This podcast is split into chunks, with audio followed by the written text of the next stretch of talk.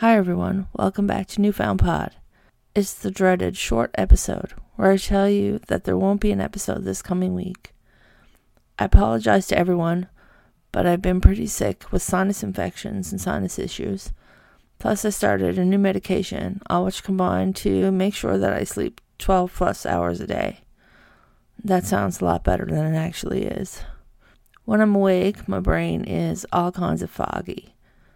I have lots of research from Heritage Newfoundland and MUN and this excellent book on the Newfoundland Railway. And when I try to read it, I get through a page and I can't remember what I just read. Since this topic is so research heavy, I'm really struggling. So, this episode won't come out just yet. It will come out as an episode sometime in early 2018. Since December is almost upon us, since December is almost upon us, I'm going to have two episodes focusing on the holiday season. The first one will be on mummering, and the second one will be on Christmas traditions. And I'm going to share our Christmas traditions. Again, I'm sorry for this, but it can't be helped.